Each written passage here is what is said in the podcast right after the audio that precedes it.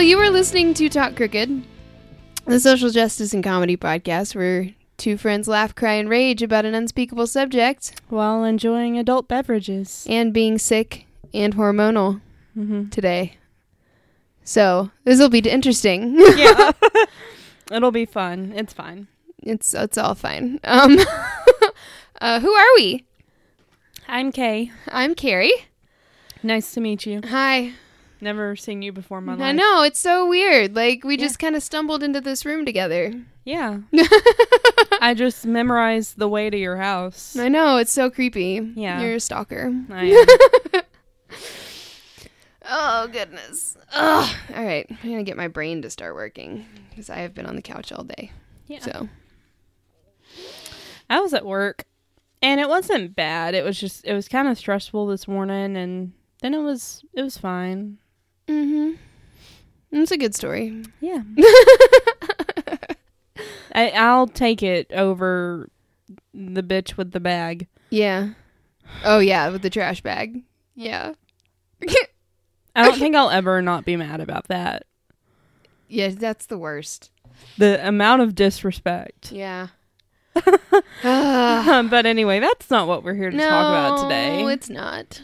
We're here to talk about fun stuff. Well, kind of. Not really today, but my poison oak is still here. By the way, in case anyone gives a shit, I still have poison oak. It's been two weeks. I'm ready to die. I'm so sorry. Ugh, I could not imagine. I just want it to leave. I bet. I'm to the point where it feels like it'll always be there. you know what I'm saying? Mm. Like when you're sick for a really long time and you're Yeah. like, well, I guess this is just how I feel all the time now. Yep. this will this is how life will be from now on. That's kind of how I feel yeah. right now. and I hate it. It won't be like But- this for long. Yeah. I had a really hard time with this episode topic too, but cuz I really wanted to do a really good job and then that inhibited me cuz it made me more anxious. Yeah. So, but anyway, this week, not to be too much of a downer. So, uh, this week we are talking about breast cancer.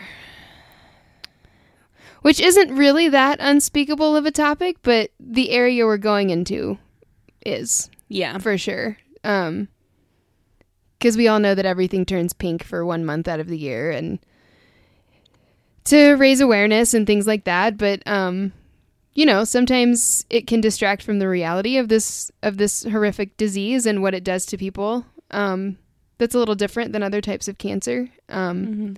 but do you have anything to to plug or talk about at the beginning of this before we get started?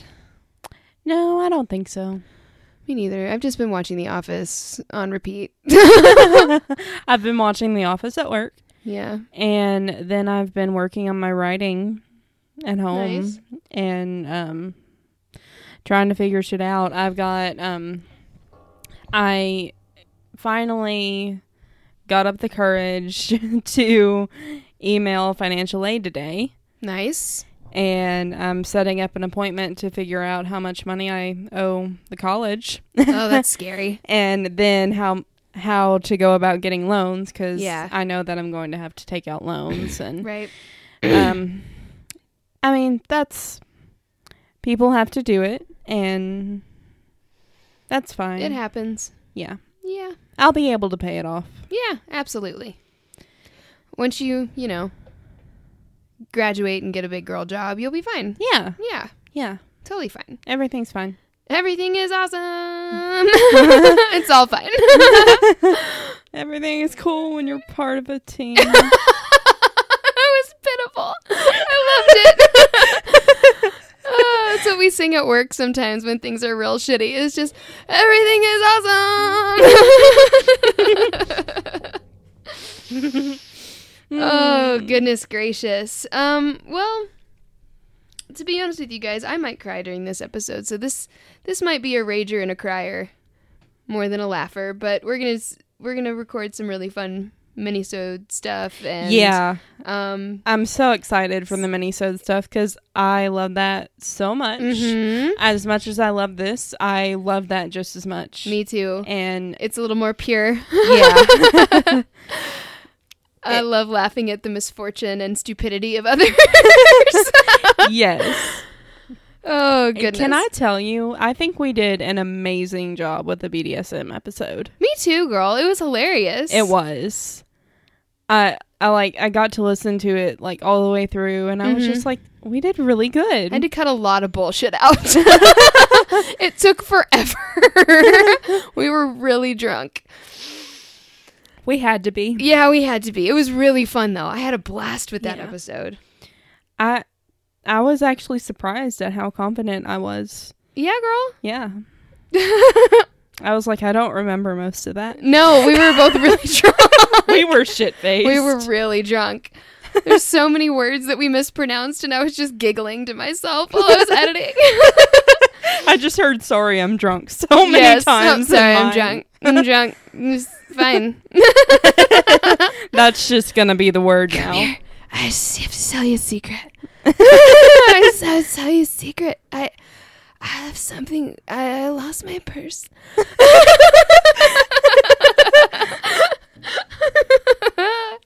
oh, was my drunk Karen. Um, not your mom, Karen Kilgariff. Okay. so, um, yeah. So the aspect that we kind of decided to focus on with breast cancer is more of the uh, body issues that go along with it. Um, Yeah. it's a little bit different than you know oh i'm not uh, than, than some types of cancer where maybe you have to get some, which i mean i guess it goes along with like an amputation or things like that but there's an added issue when it comes into the like sexuality issue of it because um, a Yeah. lot of women i mean our, our, our, our breasts are important to us feeling attractive to most of us and yeah. Um big small east west whatever shape size. I mean it, it's it's something that's important to us whether we realize it or not. Um Yeah, like I didn't realize how how much I enjoyed mine until I started losing weight, mhm. and that's where that's like the first part of where it's coming off. yeah. And my boobs are smaller now, and I'm just like, well, maybe well, maybe they can fit in one hand now, but do I like that? oh that's always the first place i lose it too hmm and uh, oh, god the first place i gain it and last place to lose it is my ass Oh my and god. thighs and i wish that that was the opposite but See, I'd rather have a bigger ass than a bigger tummy. Well, yeah. I mean, it's in my ass, thighs, stomach, and tits. But as soon as I start to lose weight, my tits are the first thing to go. Yeah. And it's like, And it's okay, like, okay, like, but the tummy yeah, like could problem. could we go in the other direction with that, please? Yeah. Um, and you know, it's one of those things that you don't really realize until you get into it. And there's a lot of shaming that goes into things. There's a lot of insecurity around going to doctors.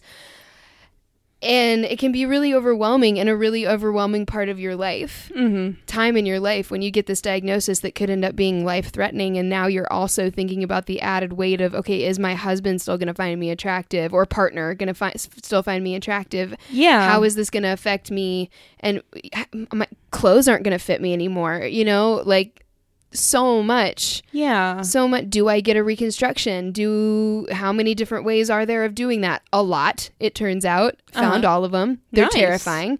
Um and reconstruction is actually really painful. Like people don't think about that kind of thing. It can be really painful. Implants can burst. Implants can shift things can stretch and sit in the wrong way you can they can be botched and you can be stuck with this horrific chronic pain for the rest of your life Yeah. until you get up the guts and courage to finally go to another doctor and fix it or get the money to fix it, you know? Yeah. And My mom um, had an employee one time who had had, I don't remember if she had a reduction or implants done, but she was sitting in the bathtub one day after she'd had that done and her nipple just fell right off. Mm! yeah.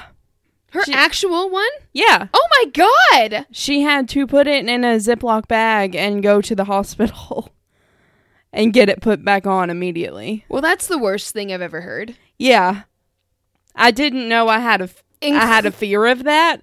And no, I now I that. do. Oh my god, that's what nightmares are made of. Yeah. Of like all of a sudden, it's like you're naked in front of school, and then your nipples fall off. Like that's now added, and then all your teeth fall out or whatever. You Yeah. know, like whatever happens in those weird dreams. Yeah. But it's it's it's crazy, and it, there's a Mm-hmm. lot of things. The thing that okay, so just I, I don't want to come across as someone who has no connection to to cancer. Um, just to give you a little bit of my background, I don't know about you, but um, cancer runs really heavily in my family. My dad's had it twice, um, in kind of a similar way to what breast cancer is to women. My dad has had cancer. My dad had testicular cancer, and he had it twice. And the second time he had it, they had to amputate. Oh. so no. he had reconstruction. Well, not really reconstruction. He got fake testicles, and he's mm-hmm. been on hormone replacement for, since I was in seventh grade, and that has been really hard. It's been hard on their marriage. It's hard because it makes you f- because those are serious hormones that you're having to replace synthetically. Yeah. And so think you get because of the way things are, it can be creams, it can be pills, it can be a, sometimes it, at one point I think he was on a like a syringe type of material type of medicine that he had to like inject in his thigh and like oh. it's really really hard and there's so much more layered in that goes with it he didn't he and he's opened up to me a little bit about that about how he felt like less of a man for a while and because you feel like what makes you a man or what makes you a woman has been stripped away Yeah. you know um and he was telling me when I went back to therapy or when I went to therapy for the first time we we talked about this a little bit. And he was like you know I probably should have gone to therapy. That would have been probably made things easier on our marriage and made things easier for me to cope and and and things like that. And just the thing to remember is that cancer isn't the ribbon you know? It's not It's people. It's it's people's lives and it's th- the fight against cancer has been very much romanticized Mm-hmm. in that way of someone finds out that they their partner has cancer and they sit down we're going to fight this we're going to go every step of the way and it's like okay but you got to think about the weight of what the person's getting being put through and i honestly Yeah. think that this is going to be the thing we look back on in a 100 years or whatever people look back on and say oh my god they're do let's do a podcast episode about what cancer treatments used to be like because that is horrific yeah. and a mercury douche pales in comparison Yeah. um so Um, I have cancer that runs heavily in my family as well. Mm-hmm. Um, I my grandmother actually had breast cancer. really Yeah, she had it when I was when I was much younger. I mean, I remember going to the hospital like when she was finally going into remission. mm. Um, oh that's awful yeah, so she had it. Um, my aunt had a scare a while back. My mom had a scare because she had something in her breast and they didn't know what it was. And I remember being so terrified when oh my god she had to go have surgery to get it removed and we Mhm. didn't know what it was. And um, it turned out to be nothing, thank God. But it was just a random growth that had Yeah. happened. And it was good that they caught it when they did because who knows what it could have turned into. right Um, I have a cousin that had prostate cancer. Um, and when I was younger, I went to a school, and one of the younger kids that I'd gotten kind of close to, her mother had cancer. oh my gosh And, um, she died oh my god from it around that time. I, I don't remember what kind of cancer it was, but it, I mean, it was. Um, but I remember that just being a very big loss, and that being something that the whole school felt. Mhm. Um, yeah yeah, Yeah, my dad's had it twice, three times if you also count skin cancer. My mom's had a couple skin cancer places taken off as well. Mm-hmm. Um, think all of my grandparents have as well, and it's always like on their nose Oh, or like right here. I don't know. Yeah. my mom's got a scar there now. Um, my grandfather had lymphoma and prostate cancer, I believe. He had he had Oh. prostate cancer first, and then he had lymphoma, and it was stage four when they caught it. Oh my goodness. He survived. Um, that was rough. Um, really, really rough. Yeah. Um, and I'm trying to think. My mom's mom also died of colon cancer when I was two, so I never got to know her. Mhm. Um, my dad's cousin died of it. It was all over his body and his stomach and his bowels, you know, everywhere like that. Um, and I think his his uncle recently died of brain cancer. I mean, it's just nuts, Oh. man. I mean, everybody knows somebody and everyone's been touched by this disease, so it's important to I don't know. It's important to talk about it because it's one of those things that everyone wants to raise money for, but nobody wants to have a conversation about it yeah. it seems like as well and like what it's really like um from the inside which i've never had it personally thank god knock on wood yeah. um but you know it's another reason to make sure we all go to the doctor regularly Yes. um so and women have mammograms yeah regularly. yeah so okay i guess one of the biggest things i wanted to talk about is how and i am going to bring up the fault in our stars a little bit here because Well, yeah. It's a beautiful story and it's wonderfully written. And if you haven't seen the movie or read the book, do it right now. It'll change your life. Um, but so our society, what really struck me when I read that book and, slash watched the movie was how it really dealt with the fact that the people in our society look at people with cancer as very quote other hmm and um, like they're outsiders or less than um, until they're survivors, of course, and then it, they're they're praised and uplifted, and it's oh, it's so heroic and all that stuff. But Yeah. when people are in the thick of their illness and need the most support, we alienate them. Um, we talk about them as though they're not in the room. We avoid them. We treat them as though they're the only their only purpose is to get better Yeah. um, and we kind of skip over the battle and just look at what the outcome is going to be once they get through it instead of helping them to appreciate life and helping them to remember distracting them from their illness that kind of thing just Mhm. i mean Because um, unfortunately, you don't always get to get better. no and you don't always survive And the important thing is to appreciate what's going on right now. mm-hmm. And I mean, as horrific as the cancer treatments are, you need people that are around you that are going to be positive and uplifting and being be able to distract you from how awful. bring you a drink You bring you a blunt bring you you know Yeah.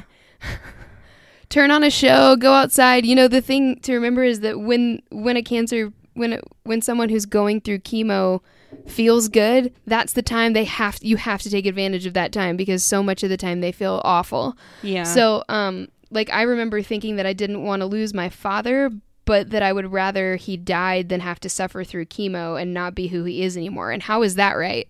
hmm when I was a kid. Like because I didn't want him to be different. He's this big, strong guy. Like Yeah. he used to be a quarterback and I was like, "Oh my god, if he has to go through chemo, he's going to turn into this like shriveled person who can't do what he wants anymore." But that's not fair. At least he would still I mean, he would still be alive and that's his choice. Yeah. Um I was also, you know, in fucking 7th grade. So, um but how it, the the point is that like how is this experience any different from other either part of li- any other part of life? hmm We experience hardship every day, but when we're faced with our own mortality, with our own mortality, suddenly we're shut away. So, like ev- like the fight against cancer is shameful or something like that. Yeah. Um, it's definitely romanticized, but no one seems to want to see it. Um, every day we're warned about what causes cancer, and it's every, it's something different every day now. But th- the point is that we're all human, and no, we don't know entirely what causes this ancient disease because it's not new and it's not caused by cell phones. You ignorant sluts. Um, Dwight, you ignorant slut. you ignorant slut. um, but how would you want to be treated if you got this diagnosis? Yeah. we, the truth is most of us would want to be treated the same way as we are now. People with cancer are still people and they are not their disease. So do your part. Cancer doesn't discriminate. Old young rich poor etc do your part. Donate. Re- donate to the research. Thankfully this disease is not always a death sentence for everyone. Um and here again make sure you go to the doctor. Go to Yeah. the doctor regularly. At least go to your yearly checkup get your labs done all of that Um, and the point is that, and, and do your best to em- emphasize because here I'm going to interject a little horrific story that Kay and I have both been through a couple of times. Um, you don't know everyone's story. Yeah. Um, every year at the movie store where we both worked, um, we do a cancer fundraiser for lymphoma for the whole month of March. Mm-hmm. You just you donate you round up your loose your, your change to the nearest dollar, and you donate your pennies or Yeah. quarters or whatever it is. Um, That's not much. no, it's not much. And um, so when you walk into a store and they're asking for donations to cancer research, um, that is not the time to give someone a lecture on how cancer is already cured by some weirdo in South America or something, and and to act like you know everything, and just so like just maybe like keep that to yourself and just say no Yeah. yes, I'm going to judge you and say enjoy your three cents because your three cents means more to you than my grandfather's life in my head when you say no.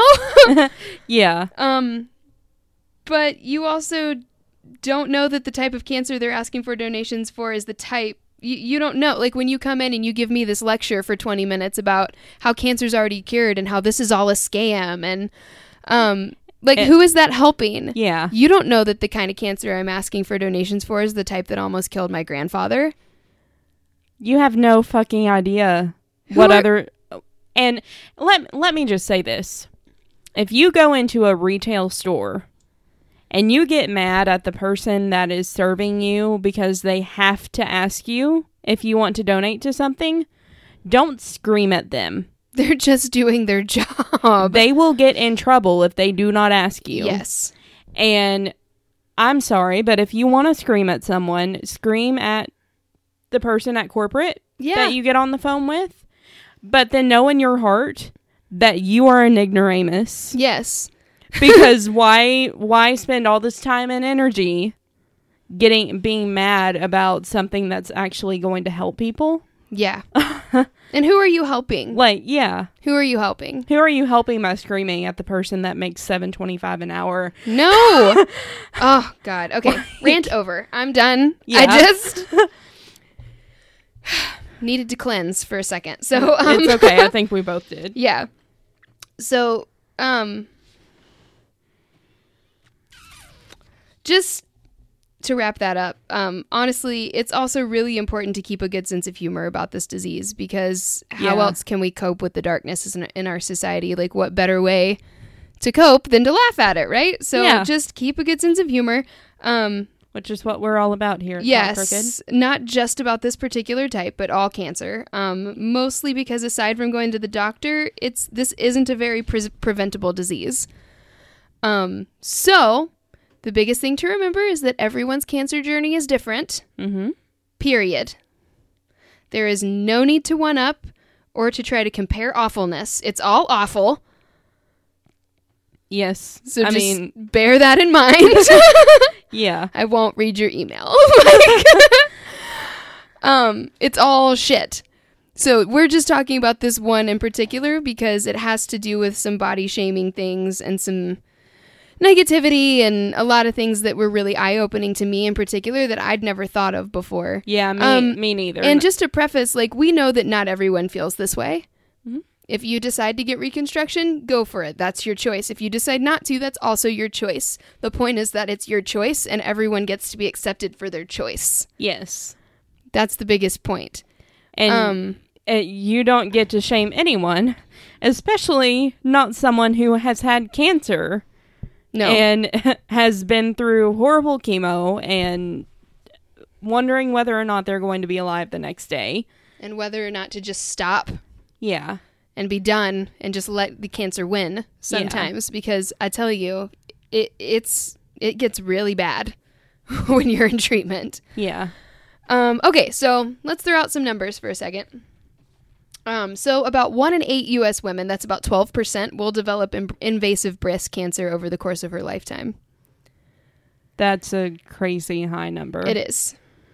That's scary. Um, Yeah. In 2019, an estimated 268,600 cases of invasive breast cancer are expected to be diagnosed in the w- in women in the U.S., along with 62,930 new cases of non-invasive,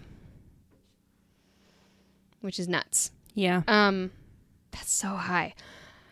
Um, oh, and it also so about 200, 2,670 new cases of invasive breast cancer are expected to be diagnosed in men, as well. Yeah. Um, a man's lifetime risk of breast cancer is about one in 883, so it's much smaller, but it definitely still exists. Yeah. and that's crazy. Like no one thinks of that either. Yeah. Um, I didn't think about that for a very long time until like maybe a few years ago, if that. it's just so bad. I'm sorry. Sorry, continue. Not only is Carrie having to deal with poison oak, she's also allergic to the soap she got to help. Yeah. So I'm very itchy. it's been a very itchy day. I slathered myself with lotion before you got home Yeah. or before you got here to try and head this off and it's it's it's starting to wear off now. If you need to take a break and take a shower, no, we it's can okay. stop. It's okay. Okay. We we got it. Okay. We're good. it's all fine. okay. it's all fine. Um so, good news. Breast cancer incidence rates in the US began de- began decreasing in the year 2000.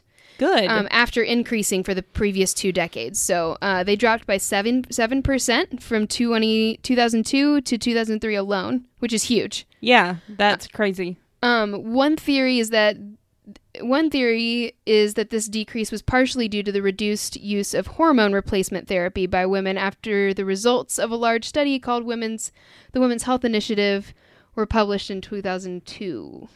Hmm. The, these results suggest a connection between HRT and increased breast cancer risk, risk which is interesting. What were they taking HRT for? Probably menopause, oh, okay. I would guess.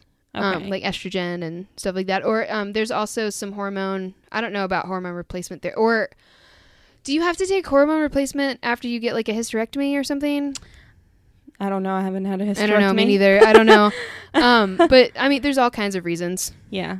Um, but I think that's interesting, and that's awesome that someone did research and figured out that that was that seems to be a cause right there. Yeah. Um, so about forty-one thousand seven hundred and sixty women in the U.S. are expected to die in 2019 from breast cancer, though Oh. death rates have been decreasing since 1989. Women under 50 have experienced larger decreases. Good. So that's amazing. yeah. Um, probably because once you get over 50, it's harder to fight things off in general, just because you're, you know, you're older and it's harder to it's harder to stay healthy and heal. Yeah. Truly. Um, these decreases are thought to be the result of treatment advances, earlier detection through screening, and increased awareness. Huh. So, yay! Yeah.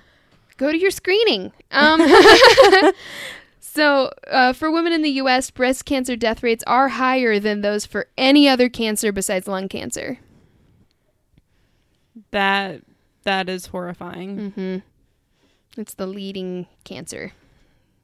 Um, besides skin cancer, breast cancer is the most commonly diagnosed cancer among American women, probably because we wash ourselves and we know what doesn't feel right. Give yourselves a squeeze Yeah. in the shower, ladies. Tell your partner to pay attention when they're squeezing. oh my goodness. hey, babe, give me a squeeze. Does this feel right to you? Exactly, exactly. Because it feels great to me. it's a trap. Um, so, um, let me see here. I didn't make it place. to my appointment. Hey, babe. hey, hey, babe. oh God, I watched that episode of The Office again today. the dinner party episode. Oh. God. Where, what, you want to give the tour, babe? Upstairs or downstairs, babe? I, I don't have a preference. All right, babe. You know what, babe? Maybe we take the beer sign down and, And- then discuss it when our guests leave. no, no, no. I like it. I think it really, it really pulls the room together. uh, okay. Oh goodness. Okay, you so took me by No. it made me a man. That one night. One night. you made everything alright. oh god. Babe, I did something bad, babe. Oh god. I stole this. Oh goodness. Oh, it's so good. Okay. Um Yeah. so my apartment's on fire. Um Flooded. Flooded. oh my god, I love it so much. You wouldn't abandon this party all by itself here. You can buy new stuff, but you can't buy a new party. oh shit. Okay. So um this podcast is just it's the just office. the quotes. office. Yes, that's our new podcast. It's just the office out of context. Everyone inside the car was fine. Stanley. Watched that one last night. It was awesome. Okay. Uh, so, in women under 45, breast cancer is more common in African American women than white women, which is weird. Yeah. Um, overall, African American women are more likely to die of breast cancer. For Asian, Hispanic, and Native American women, the risk of developing and dying for breast cancer is lower. Weird. I wonder if it's because um, a sickle cell Oh, maybe. That could be part of it. Interesting. It's a good point. Um, so as of January 2019, there were more than 3.1 million women with a history of breast cancer in the U.S. Um, this includes women currently being treated and women who have finished treatment. Just to show us how not alone we all are. Oh, and before we get much further, I really I I have a minuscule understanding of sickle cell. Please do not come at me. Yeah, and like scream at me if I am wrong. I pulled it out of my ass because I'd like to seem like I know things. it could be completely wrong. we're just wildly speculating, you guys. We are Yeah. not doctors. We just like to talk. We just we're just starting the conversation. We are obviously not professionals. No, definitely not. Um, so this is interesting. Women's re- risk of breast cancer nearly doubles if she is a first degree relative, Oh. as in mother, sister, or daughter, who has been diagnosed with breast cancer. Less than 15% of women who get breast cancer have a family member diagnosed with it. huh. Less than 15%. I would Yeah. think that would be higher. Me too. Um, the I'm not gonna do that one. That one's a lot of weird genetic stuff that I don't understand. Um, We are not a science podcast. no, we are not. Um, I can refer you to a brilliant one. Um, about 85% of breast cancer occurs in women who have no family history of breast cancer. So that's terrifying. Yeah. No one is safe. It can just pop up out of fucking random exactly. nowhere. That's what I'm saying. Like it's not preventable. We there's nothing you can do except for all of us to go get our get a double mastectomy right now. Yeah. That's it. Well, not even fucking that. No. Because men get it too. right? Like, Yeah. what can you do? They can get theirs taken off too. Yeah. Oh, it's awful. Um, uh, and then this is the last one. So, uh, the most significant risk factors for breast cancer are gender. So, being a woman and age, growing older. So, if you are born a biological female, And you age And like you all of the rest of us age do. because you're a human being, We're you all are fucked. you're at risk. I mean, that's Yeah. just the way it is. We're Yeah. just all at risk here. So, since As being a woman wasn't bad enough. I know, right? We also have this. So, just the thing to hear from all of those numbers is that it doesn't discriminate. We're all equal. We're all at equal risk. Mhm. And so, what better cause to link our arms with and not shame each other and pull together and support each other in our choices and whether you decide to fight, whether you decide to sit at home and die peacefully watching Netflix or go out in a cloud of gunfire like this one dude did with his wife. I don't know if this was breast cancer related. I think she had dementia, but he this was on a weird news segment that they did on another podcast. Uh huh. And um they this guy, I think he was in Florida, of course, or Yeah, because of course. or something way down south. Um this guy was arrested for murder, but it wasn't really murder. His Uh-huh. wife died of natural causes, but he checked her out of the nursing home and brought her home because she didn't want to die in the nursing home. Yeah. And so they did like a buttload of meth and got super fucked up and drunk and had sex a whole bunch. Yeah. And then she died. and I was like, that's Get it. it. That's how I want to go out right Yeah. there. and when on my deathbed, I will ask for LSD. yes. Like, This is the one time I want to try heroin. Give it. so my dad has this joke that when he turns like 85 or something, he's going to take up smoking. Because why would it? Because Yeah. it doesn't matter. I'm dying anyway. I've been breathing. Di- I've been breathing poison air my entire Yes. life. Might as fucking well. Exactly. Okay, so these numbers are still fairly high, and the issue here is that we all seem to subconsciously expect all cancer patients to turn into heroes or to come out on the other side looking the same and acting the same as they did before they were sick. If you just had to fight death, you are not going to be the same It person. completely changes you. Yeah. Uh, but when you've been through this kind of a battle, how can you shame a patient? Unless you've been through this kind of a battle, or if I don't know what I was trying to say there, how can how can a doctor shame a patient who just wants to be finished with being in pain and being in hospitals? Yeah. How can anyone shame anyone for their choices once they're done and they're cancer free and it's time to decide what else to do with their body and they're getting used to their new body and whether they even want to? Mm-hmm. Well, I was. It, it's this has been in the news a lot lately because we live in fucking Kentucky, Mm-hmm. and Kentucky is a. It is run by shitty people Yeah. who wanted to put this ban on women who are wanting to get their uh, breast cancer scars covered up with tattoos. What? Like it, they, it was directed at them, but basically, like they they wanted to put this ban on putting any kind of tattoo on any cancer scar or Why? medical scar. Who in the fuck? What? Whose business is that? Well, whose business is my vagina? Uh, well, yeah, like what? It's And- but like what? it's To what government. end? Yeah. W- why does that even fucking matter? It's your fucking body. You can put a tattoo wherever you want. Is there some sort of like what? Is there a medical reason? I don't up. understand. Oh my god, that's infuriating. And who? How dare you? yeah. yeah, I have a question. How dare you? Kentucky ban on tattoos over scars. And how on earth are they going to police that? Um. Oh. um. Is it fake news? No, it's not fake news. It's real. Um, I, I was just laughing at the headline.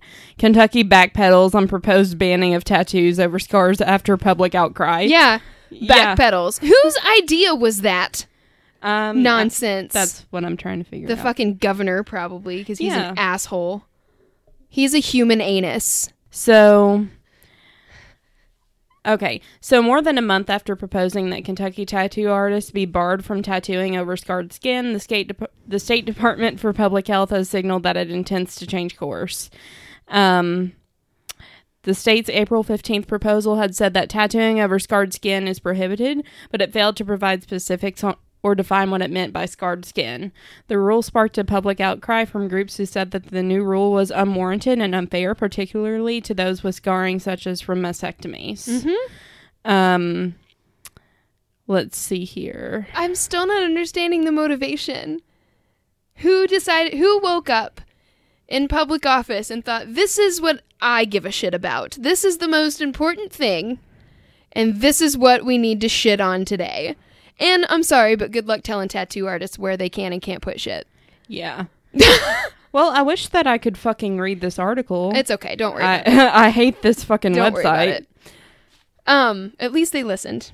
At least there was public outcry and they listened. So let's talk about some reconstruct all the different reconstructions that there are. I'm gonna go quick. Okay. I'm just gonna list them real quick. Just Okay. to there's a lot, um, and I'm not even gonna read the um. If there's one that you're like, what the fuck's that? Then I'll read the little two sentence blurb. But I don't even really want to do that because they're because they're weird. I'm just trying to hammer home the fact that this can be really overwhelming time. So you're just to picture that you're sitting in the room with your doctor after you've been declared cancer free Mm-hmm. Or whenever you decide you get whenever your reconstruction decision happens. Um, you're sitting there. You've been through chemo. You've been through radiation. Double mastectomy, half lex, you know, one mas- single mastectomy, lumpectomy, whatever it is, and you're sitting there with your doctor, and they pull out this list and say, "Which direction would you like to go?" Oh no.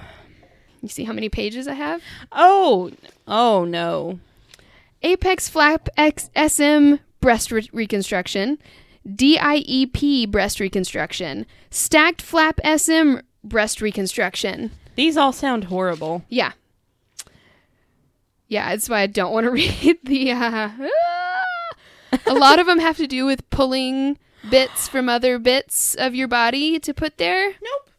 No, no thanks. and it makes me want to itch all over, um, which I already do. So, um, SGAP breast reconstruction, body lift flap breast reconstruction, hybrid breast reconstruction, uh, lumpectomy repair, implant breast reconstruction, Mhm. nipple sparing mastectomy, 3D nipple and 4D nipple SM. what the fuck? Yeah. And then after all of that, you can still have it be botched Oh, Carrie. and then have to go back and spend more money because a lot of times insurance doesn't cover that um if it's botched. if it's botched, you should be able to sue the doctor. That's true. However, that's not always possible. yeah. You would think that if, you know, a hospital killed your mother in law, you could sue the hospital, but Yeah. unfortunately, there ain't no money in that if you're not on real insurance because you're on disability because you're a victim of the opiate crisis in our country. So, just saying, it's not always as simple, Yeah. but listen to all of that. I know. That is that is wild. It's insane. It's insane. And so then you have to weigh all of those decisions with, you know what? My husband and I have talked it over, or my partner and I have talked it over. I keep saying husband. My partner and I have talked it over, and we're okay. We're going to leave it. And then you're met with an eye roll, or, you know, this judgy look or uh, judgy wording from people who think that you need to now go out and look like a woman. You look like a woman just fine. You don't have to have boobs. Just FYI, we've got a really cool photographer that we're going to talk about here in a little bit.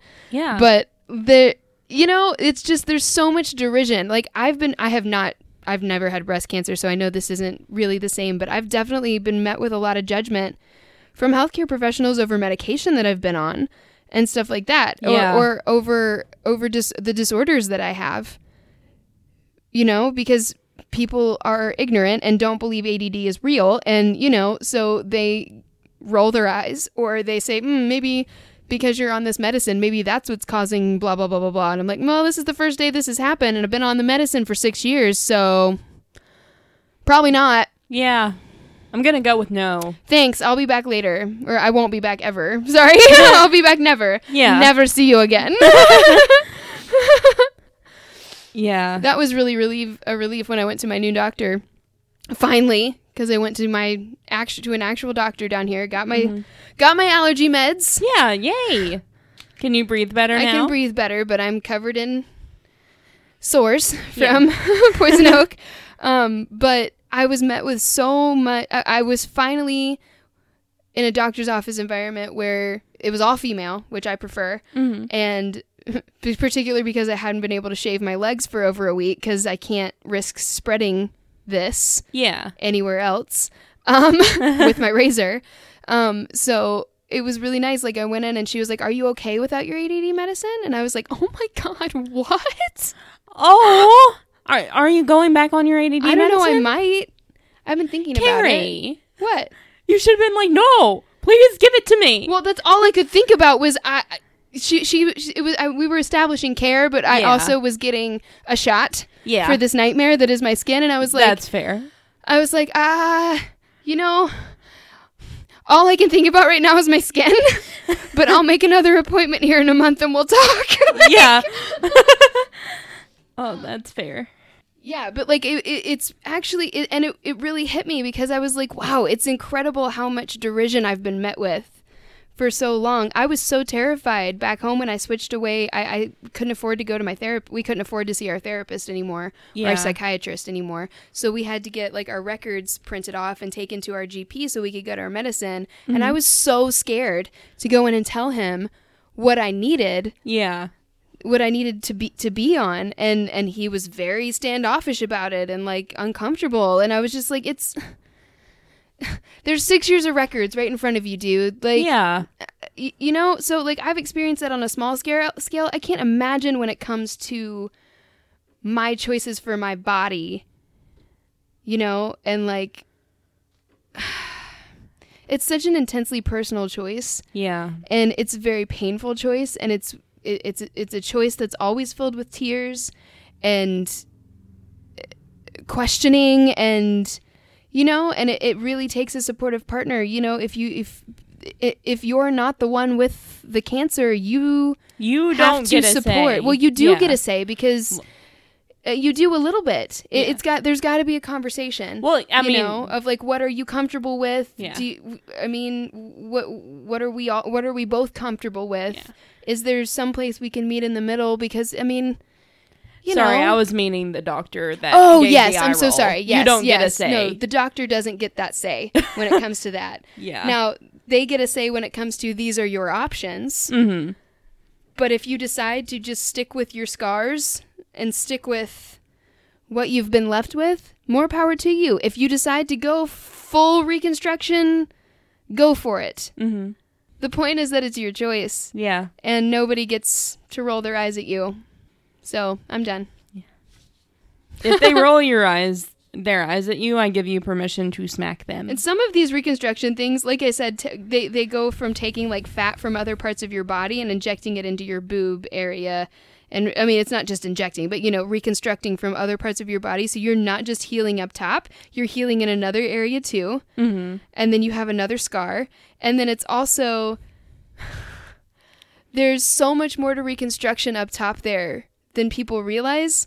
Um, I'll refer you to Jane the Virgin. There's a breast cancer plot Mm-hmm. in in that movie in that show and there there's like separators and like things that have to drain and like Ugh. stretchers and things that they have to put in to like make sure the skin heals correctly and that there's this pocket for them to like put an implant of some sort in and it's just you know there's just a lot more to it than people realize and if you decide you don't want to go through that pain because you've been through enough pain you get to make that choice Yeah. Absolutely. so Um. i'm done Okay.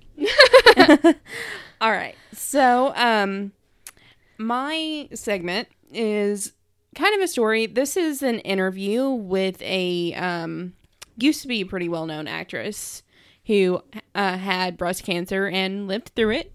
nice And uh, her name is, well, you might know her. Um, you watched their original Charmed, right? yes Okay. Do you know Prue? The yeah actor? shannen doherty Yeah. yeah She had breast cancer. i know Yeah, and um, i know I found this lovely, lovely interview, and I thought that she was just so positive, Mhm. and I she has an incredibly supportive husband too yes, like he was wonderful. mhm. Um, so again, as normal, just reading this word for word because this can say it better than I ever could. right Um, so the headline is um Shannen doherty Doherty um on how breast cancer changed her body and how she learned to love it again. she was also on 90210 if you ever if anyone ever watched that i didn't but She was on Beverly Hills 90210 and Mhm. Charmed. yes Um, after a journey through breast cancer and a tough reconstruction process, the actress tells us about how it affected her relationships, learning to love her body again, and her goals for the future. nice Um, so let's see here. i've seen a couple of interviews with her about this she's she's a fighter man yeah, she was. Um, and especially when you're an actress like that's such a image centric business Mhm. you know that just adds a whole nother layer yeah, Ugh. And I'm just gonna read this. If you feel like you need to cut any of it, you can. okay yeah go for it Okay. So, um, if you had looked at her life a few years ago, you would have seen something pretty darn idyllic. Through years of hard work and inedible rolls on, um, indelible rolls. inedible you couldn't eat them yeah yeah. I mean, I guess that's true too. Yeah. They're also indelible and inedible. uh, roles on Beverly Hills, 90210, and Charmed. She had established herself as a talented and respected Hollywood actress, and she had found love with and settled down with photographer Kurt is Azroing. I can't say Yep. his last name. That's Kurt I. Yep. Kurt. Classic Kurt. Yes. Lovely, lovely Kurt. Mm-hmm. Um, then in 2015, she was diagnosed with breast cancer and her world dramatically changed. Shannen immediately swung into action, and what followed was a whirlwind. It's been Whirlwind. yeah, I'm sorry. I've been talking all day, That's fair. and what followed was a whirlwind. It's been eye opening, enlightening, and hard, she admits. There were definitely dips and valleys where I thought, God, I wish this were easier. Her initial attempts at fighting the cancer cells with hormone therapy proved to be ineffective, as the disease had spread to her lymph nodes. Oh no. Yeah, it got really bad. Um, so in May 2016, Shannen had a single mastectomy followed by grueling courses of chemotherapy and then radiation. About a year after her radiation was complete, she underwent an intense reconstruct- reconstructive surgery. Now I'm in remission, um, and she was 47 at the time this article was done. Um, but I'm still not done with this journey. Every five years, cancer free is another milestone. Yeah. Nonetheless, she's brimming with strength, positivity, and even gratitude for the disease that threatened to end her life. I met her. You did? hmm When did you meet her? I met her at a Comic Con. I did a photo op with her and um, her, Leo, and uh, Piper.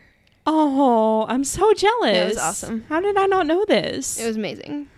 I need to see pictures. I don't know where it went. I paid two hundred bucks for that photo, and I have no idea where it is. Carrying it. I know. I know. I, it's here somewhere. I just, you know, we moved. I don't Yeah. know where things are still. so, but yeah, it was awesome. Um, as brutal as it was, cancer was a gift, she says. It opened me up, taught me it taught me about myself, and it changed me as a human being forever. Um so Well, and if you think about it, like if you've seen Charmed and Beverly Hills 90210, like that was a point, that was a part of TV history where things were very skimpy and like you you, wa- you see her walking around with her gorgeous body and her like backless bra everything's backless and braless and someone who had like a strong body image yeah, and then had to have it immediately stripped. just ripped to Yeah. shreds like it's just oh man that's a whole journey yeah. I mean, I can just think about how I feel just from gaining a little bit of weight and like, oh, they made me step on the scale at the doctor. Yeah, that's always fun. Mm-hmm. it's fine. It's all fine. You are beautiful just the way you thank are. you. You're welcome. okay. So, first question. Going back, what do you remember about your initial diagnosis? Yeah, we're going there. There was a lump, and I had a mammogram and then a biopsy. When I got the results, I was in the car with my mom, and I just knew. The longer I sat, the more it started sinking in. Then I started crying. I called my husband and told him, and from there, I just put together a team, including LA based surgeons, uh, Dr. Armando Giuliano, and Dr. Jay Orringer, and oncologist Dr. Lawrence Piro. So, assembled a team. That's probably a very smart move. That's awesome that she had the money to and the resources to do that. Yeah. Um, what made you decide to be so candid about everything on social media? It was just about being as honest as possible, and then it became very important to me that I was there for people who were going through it. I would never give medical advice because I'm not a doctor, but I would always say advocate for yourself. And also, I get a little less trolls and haters on social media now, so that's good. Well, that's another thing that like everyone has an opinion when it's cancer. Mm-hmm. And the point is that it's your body and you do what's best for you. Mm-hmm. And especially when it comes to like the appearance of your body and such a sexualized area like that, it needs to be a conversation between the two of you to make sure hey, this is what I'm thinking. What do you think? Not because it matter not because it's like, "Oh, you want your boobs to be hot for your husband or you know, or whoever." Yeah. but just things are better when it's a conversation as opposed to hey this is what i'm doing it's better when it's together i guess but it's also what's best for the two of you it's not what's best for your mom and your your your daughter or your grandfather or your pastor or Yeah. everyone has an opinion it's like when you have a kid everyone has an opinion yeah. you have to do what's best for you Mm-hmm. You have to do what's going to make your home life much easier. yes And if they're not living in your house in your bedroom, in then, your body no then it's not any of their business. no And um okay. So and this what this line I just absolutely love. Um I think because cancer stripped me of my defense mechanisms, it allowed people to see all sides of me. nice She she just this is very well worded. Um what was the lowest point throughout the journey? I remember I got in the shower to wash my hair and it just started coming out in oh clumps. honey I started screaming for my mom. I think this was harder than the surgeries. It was like, oh my God, this is real.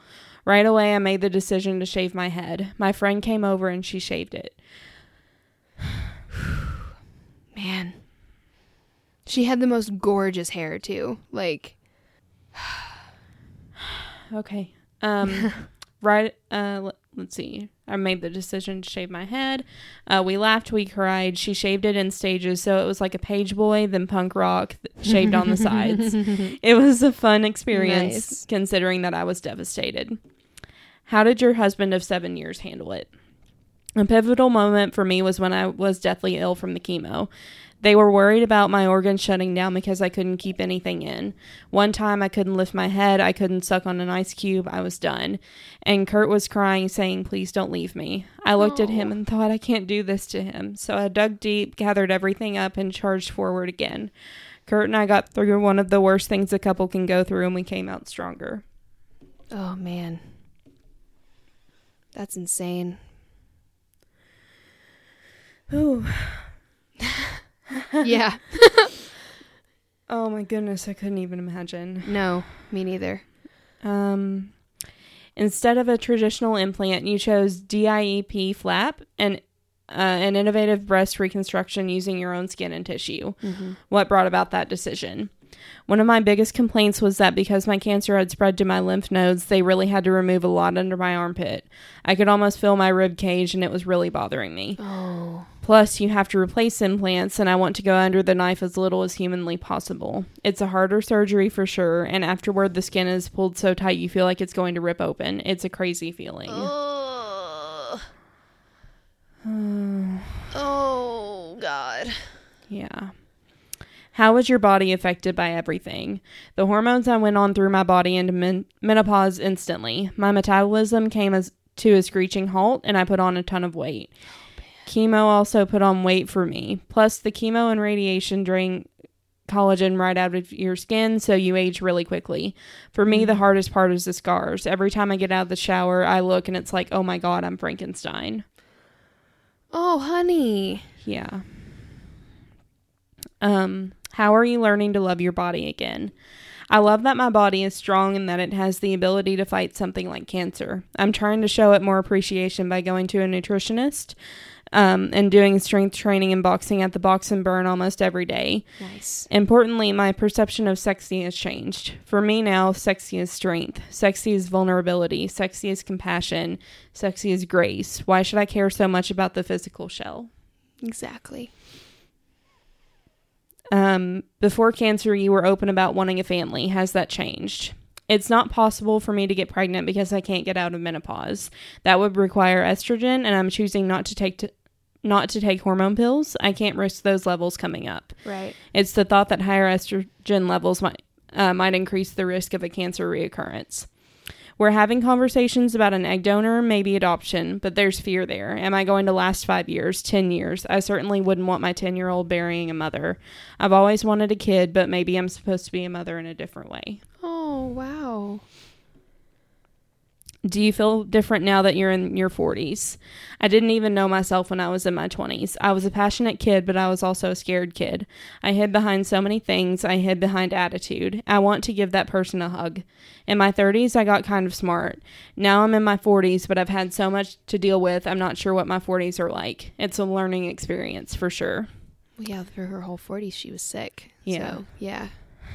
Um, you didn't even get to experience your 40s. yeah, no. Honey. How did your cancer battle change you? I felt more feminine and vulnerable than I've felt in my entire life. I was always used to being the strong one, and during that time period, every wall I'd built up in my life came down. I also had a lot more time to look at myself and say, I'm pretty, I'm a pretty okay person, and cut myself some slack. I've had a lot of those epiph- epiphanies. It's okay to stumble. Um, I had an epiphany. An epiphany? Is that margarita empty or? Uh, no. I was quoting Michael. Oh, well, no, I know. I was just checking on you. Thanks. Why say big word when small word do trick? When small word do trick. what are you going to do with all this new time? SeaWorld.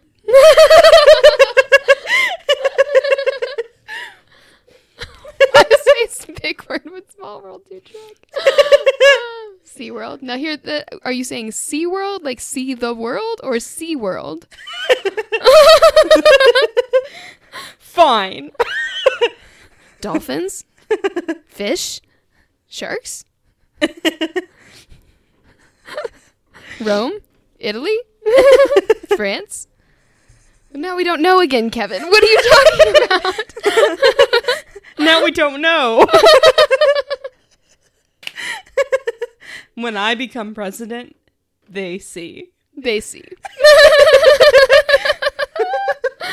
I love him so much. He's my favorite. Do you really not know? Because it is a big deal. Do you not know about jail? oh, you would love jail.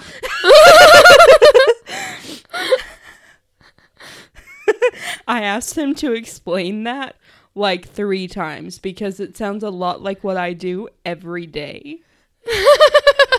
this is Insider trading. yes, and this has become The Office. Yes, and now this is our other podcast. Welcome to The Office Out of Context. Um, where we just scream everyone inside the car was fine, Stanley Yes, at each other at two a.m. in a hotel room. Exactly.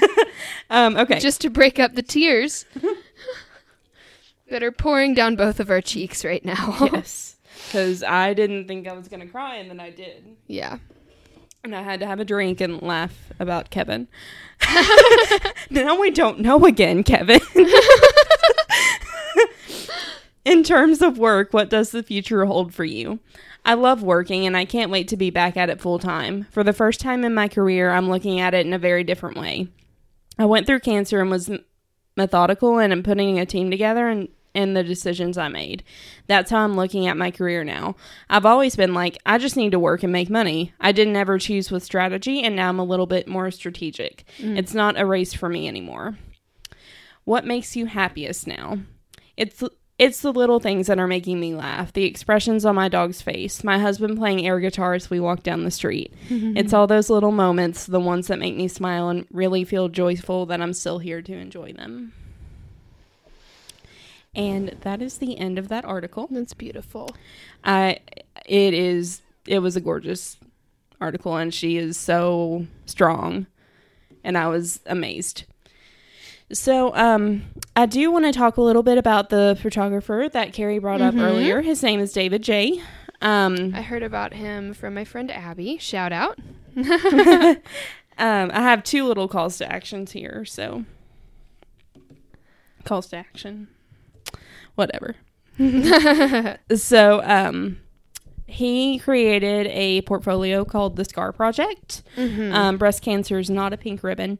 Um, his name is David Jay And, And by the way, let me just step in here real fast. We're not shitting on you if you find joy or are not offended by the pink ribbon and you're a breast cancer for survivor. Like Yeah. that's not what we're talking about. It's just that some people who have been through it and it's been insanely difficult get a little offended when all of a sudden all the athletes are wearing pink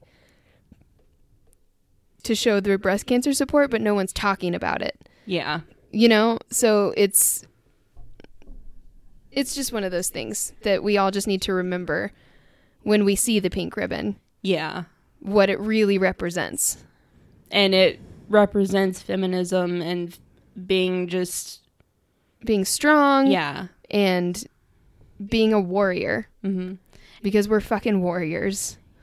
yeah. And if I mean, if you have gone through anything close to what Shannen went through, what some of these women that are in these photos have went through, you're a warrior. Mm-hmm. And um, I mean, these photos are just they're And you- gorgeous, And, you get to be proud of your scars yeah, because it's a symbol of your strength. That's the thing. yeah. And these are all showing off breast cancer scars, Mhm. and they are all beautiful. And My um, favorite one is the the girl who's pregnant. Yeah, I just was looking at that one.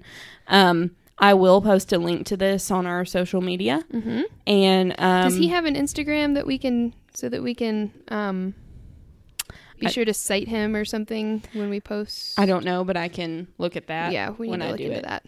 Um, so um, that's a good thing to look at. Um, and I'm almost done. um, but anyway, these women are just They're so strong, yeah, they're gorgeous and and like it's it's not just white women; it's black women, it's Asian women, and it's just it's so It's cool. everyone. Yeah, um, because this doesn't this disease doesn't discriminate. Yeah.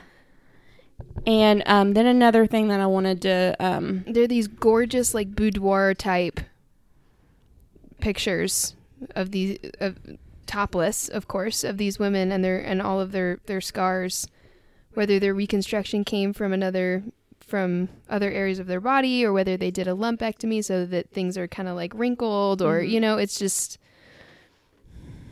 Yeah. it was all really eye opening and really a picture of what this disease can do to your body. yeah. And um, there was another thing that I found. Um, it's p-ink.org. Okay. Um, so their uh, tagline is breast cancer doesn't have to leave the last mark.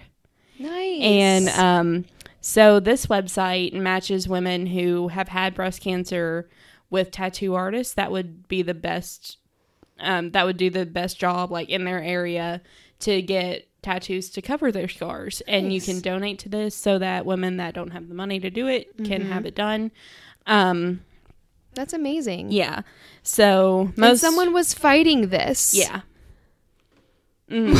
and and kentucky because of course Um, yeah.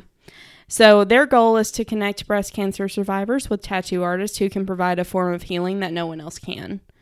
And um, You can turn it into art. yes, and they um, they the first day that they um, they have a video on here from their first 12 hour inkathon where they had all these tattoo artists tattooing on these women just for 12 hours That's straight. amazing. Yes. And um, you can donate, you can buy swag, you can contact them if you're an artist and you want to do it. Um, it's really cool. And I'm going to post a link to their website as well. Um, and yeah, I just, I thought it was amazing because that is another option. Like if you don't want to have reconstruction done because it would just make things worse, Mm-hmm. this is another option if you want to cover it. Yeah. Um, because In a different way and turn it into a work of art yeah, and something that you'll see is pretty. yeah. Yeah. like when I um my most recent tattoo um was done over self-harm scars. Mm-hmm. So my my form of expression with scars is to cover them up Mm-hmm. with something that's beautiful and reminds me that I'm still here after hor- horrific things like that. So, yeah. I didn't do it, but I thought about it, so it's right there. And my mom Yeah. nailed it. Actually, this was my first tattoo, Uh-huh. and she was like, "So tell me about this." And I explained, you know, I Mhm. got fully alive and then in an ichthus, and I wanted it right there where I could see. And she was like, "Did you put that there because you thought about ki- killing yourself?" And I said, "Yes." Yeah. That's why I have this one here. Yep. And I'm going to put another one here. Yeah. Every day. Yeah. It reminds you that you're here Yep. and that you're alive. Yeah. See, I wrote it right there. See, it's right there. it's right there. it says it. It's right Yeah. there. in black and peach. Yes. Um, but that well, is- actually, I got them both. yeah. Um, but that is it for my segment, and um, I mean, this isn't this wasn't as like This wasn't as lengthy of an episode because Yeah. neither of us have been in this position, but we felt like it was important to talk about. yeah, and And we, we have- wanted to be kind of upbeat about it. That's why I chose a survivor story. And Um, we um we wanted to just give a voice or start a conversation, whatever it is, just to this issue. And um apparently to remind you to pay attention to politics because people are fucking dumbasses. yeah. So um Oh wow, this is a really short episode, guys. yeah, it's I'm really sorry. short. It's okay. it's okay. They we, last week was like 2 hours. It's fine. it's fine. People need a break. You Yeah. guys are getting a ton of bonus content. So um coming up very soon. So um yes. we're gonna record um we're gonna re- start recording and releasing some weird news and we're gonna start recording some patreon content so head on over and donate if you want to hear our voices more because you you don't get enough of us. Oh, I know, mornings. The sun shines out of our assholes. So. yes it does and you should be happy about Yeah. it Well, I think it's time for a game. yeah before i claw my skin off of my body Yeah, and then you go shower, and then we will record more episodes. okay I shall write while you do that because Take a I deck. need to do that. take a deck any deck It's my turn to read first. it is Mine. mine what will you do with all this free time? sea world